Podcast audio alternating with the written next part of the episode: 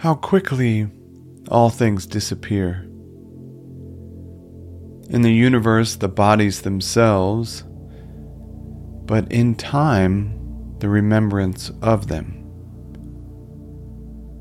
What is the nature of all sensible things, and particularly those which attract with the bait of pleasure or terrify by pain? Or are noised abroad by vapory fame, how worthless and contemptible and sordid and perishable and dead they are. All this, it is the part of the intellectual faculty to observe. To observe, too, who these are, whose opinions and voices give reputation, what death is, and the fact that if a man looks at it in itself and by the abstract power of reflection resolves into their parts of all the things which present themselves to the imagination in it, he will then consider it to be nothing else than an operation of nature. And if anyone is afraid of an operation of nature, he is a child. This, however, is not only an operation of nature, but it is also a thing which conduces to the purposes of nature.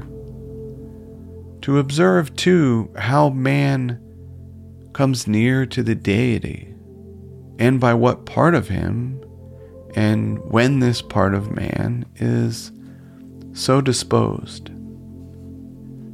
Nothing is more wretched than a man who traverses everything in a round, and pries into the things beneath the earth, as the poet says, and seeks by conjecture what is in the minds of his neighbors, without perceiving that it is sufficient to attend to the daimon within him, and to reverence it sincerely.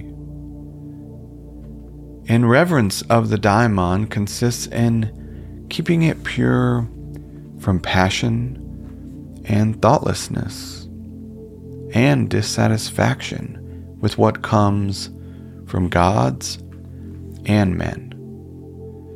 For the things from the gods merit veneration for their excellence, and the things from men should be dear to us by reason of kinship, and sometimes even in a manner they move our pity by reason of men's ignorance of good and bad, this defect being not less than that which deprives us from the power of distinguishing things that are white and black. Though thou shouldest be going to live three thousand years, and as many times ten thousand years, still remember that no man loses any other life than this which he lives now, nor lives any other than this which he now loses.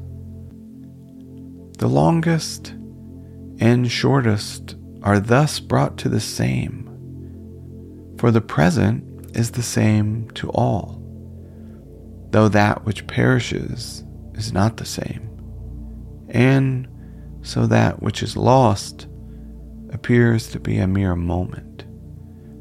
For a man cannot lose either the past or the future. For what a man has not, how can anyone take this from him?